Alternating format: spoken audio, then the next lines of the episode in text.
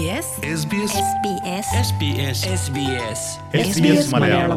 വാർത്ത.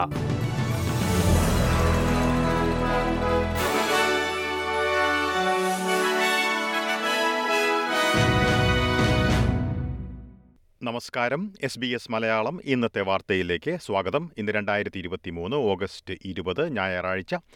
വാർത്ത വായിക്കുന്നത് ഡെലിസ് പോൾ. വനിതകളുടെ ലോകകപ്പിൽ തിളങ്ങിയ മെറ്റിൽഡസ് രാജ്യത്തിന് പ്രചോദനം. ടീമിനെ ആദരിക്കാൻ പ്രത്യേക പദ്ധതിയുമായി ക്വീൻസ്ലൻഡ് സർക്കാർ. ഓസ്ട്രേലിയൻ വനിതാ സോക്കർ നിരയുടെ സെമിഫൈനൽ വരെയുള്ള മുന്നേറ്റം രാജ്യത്ത് ആവേശം പകർന്നതിന് പിന്നാലെ വനിതകളുടെ കായിക ഇനങ്ങൾക്കായി ഇരുന്നൂറ് മില്യൺ ഡോളർ ഫണ്ടിംഗ് നൽകുമെന്ന് പ്രധാനമന്ത്രി ആന്റണി ആൽബനീസി ഇന്നലെ പ്രഖ്യാപിച്ചിരുന്നു. ഇതിന് പിന്നാലെയാണ് മെറ്റിൽഡാസ് ടീമിൻ്റെ പ്രതിമ ബ്രിസ്ബൻ സ്റ്റേഡിയത്തിൽ സ്ഥാപിക്കുമെന്ന് ക്വീൻസ്ലൻഡ് പ്രീമിയർ അനസ്തേഷ്യ പാലഷ് പ്രഖ്യാപിച്ചത്. സ്ഥിരമായി ഈ പ്രതിമ ഇവിടെ നിലകൊള്ളാനാണ് ഉദ്ദേശിക്കുന്നത്. ഫുട്ബോൾ ഓസ്ട്രേലിയയുമായി ക്വീൻസ്ലൻഡ് സർക്കാർ സഹകരിച്ച് പ്രതിമ നിർമ്മിക്കുമെന്ന് ക്വീൻസ്ലൻഡ് സർക്കാർ പറഞ്ഞു.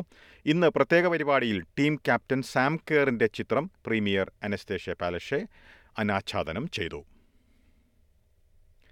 പ്രതിരോധ രംഗത്ത് കൂടുതൽ പദ്ധതികൾ പ്രഖ്യാപിച്ചതിന് ശേഷം രാജ്യാന്തര തലത്തിൽ ഓസ്ട്രേലിയയുടെ പ്രതിച്ഛായ മെച്ചപ്പെട്ടതായി പ്രധാനമന്ത്രി ആന്റണി ആൽബനീസി അവകാശപ്പെട്ടു. ഓക്കസ് സഖ്യത്തിലൂടെ ആണവാന്തർവാഹിനികൾ രാജ്യത്തിന് ലഭിക്കുമെന്നുള്ള കാര്യത്തിൽ തർക്കമില്ലെന്ന് അദ്ദേഹം ആവർത്തിച്ചു. പ്രതിരോധ രംഗത്ത് കൂടുതൽ പണം ചെലവഴിക്കുന്നത് വഴി സഖ്യരാജ്യങ്ങളുമായുള്ള ബന്ധങ്ങൾ മെച്ചപ്പെടുമെന്ന് അദ്ദേഹം ചൂണ്ടിക്കാട്ടി.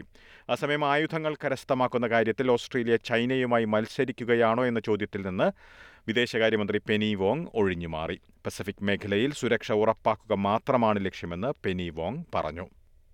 കോമൺവെൽത്ത് ഗെയിംസ് റദ്ദാക്കിയതിന് നഷ്ടപരിഹാരമായി മുന്നൂറ്റി എൺപത് മില്യൺ ഡോളർ നൽകാനുള്ള തീരുമാനത്തിൽ മാറ്റമില്ലെന്ന് വിക്ടോറിയൻ പ്രീമിയർ ഡാനിയൽ ആൻഡ്രൂസ് പറഞ്ഞു. രണ്ടായിരത്തി ഇരുപത്തിയാറിലെ കോമൺവെൽത്ത് ഗെയിംസിന് മുൻപ് കണക്ക് കൂട്ടിയതിലും വളരെയേറെ ചെലവ് വരുമെന്ന് ചൂണ്ടിക്കാട്ടി വിക്ടോറിയ ആതിഥേയത്വം വഹിക്കാനുള്ള തീരുമാനത്തിൽ നിന്ന് പിന്മാറുകയായിരുന്നു. കോമൺവെൽത്ത് ഗെയിംസിനായി ഉദ്ദേശിച്ചിരുന്ന പണം ഇനി ചെലവ് കുറവിൽ വീടുകൾ നിർമ്മിക്കാനുള്ള പദ്ധതികൾക്കായി ഉപയോഗിക്കാൻ കഴിയുമെന്ന് പ്രീമിയർ ഡാനിയൽ ആൻഡ്രൂസ് പറഞ്ഞു. ഇനി പ്രധാന നഗരങ്ങളിലെ നാളത്തെ കാലാവസ്ഥ കൂടി നോക്കാം. സിഡ്നിയിൽ തെളിഞ്ഞ കാലാവസ്ഥയ്ക്കുള്ള സാധ്യത. പ്രതീക്ഷിക്കുന്ന കൂടിയ താപനില ഇരുപത്തിയൊന്ന് ഡിഗ്രി സെൽഷ്യസ്. മെൽബണിൽ മഴയ്ക്കു സാധ്യത. പ്രതീക്ഷിക്കുന്ന കൂടിയ താപനില പതിനെട്ട് ഡിഗ്രി സെൽഷ്യസ്. ബ്രിസ്ബനിൽ ഭാഗികമായി മേഘാവൃതമായിരിക്കും. പ്രതീക്ഷിക്കുന്ന കൂടിയ താപനില ഇരുപത്തിയഞ്ച് ഡിഗ്രി സെൽഷ്യസ്. പെർത്തിൽ നേരിയ മഴയ്ക്കു സാധ്യത. പ്രതീക്ഷിക്കുന്ന കൂടിയ താപനില പത്തൊൻപത് ഡിഗ്രി സെൽഷ്യസ്. അഡലേഡിൽ നേരിയ മഴയ്ക്കു സാധ്യത. പ്രതീക്ഷിക്കുന്ന കൂടിയ താപനില പത്തൊൻപത് ഡിഗ്രി സെൽഷ്യസ്. ഹോബാട്ടിൽ ഭാഗികമായി മേഘാവൃതമായിരിക്കും. പ്രതീക്ഷിക്കുന്ന കൂടിയ താപനില പതിനെട്ട് ഡിഗ്രി സെൽഷ്യസ്. കാൻബറയിൽ ഭാഗികമായി മേഘാവൃതമായിരിക്കും. പ്രതീക്ഷിക്കുന്ന കൂടിയ താപനില പതിനേഴ് ഡിഗ്രി സെൽഷ്യസ്. ഡാർവിനിൽ തെളിഞ്ഞ കാലാവസ്ഥയ്ക്കുള്ള സാധ്യത. പ്രതീക്ഷിക്കുന്ന കൂടിയ താപനില മുപ്പത്തിമൂന്ന് ഡിഗ്രി സെൽഷ്യസ്. ഇതോടെ ഇന്നത്തെ വാർത്താ ബുള്ളറ്റിൻ ഇവിടെ അവസാനിക്കുന്നു. നാളെ വൈകിട്ട് ആറ് മണിക്ക് എസ് ബി എസ് മലയാളം വാർത്താ ബുള്ളറ്റിനുമായി തിരിച്ചെത്തും.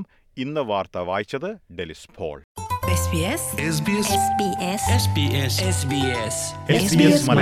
ഇന്നത്തെ വാർത്ത.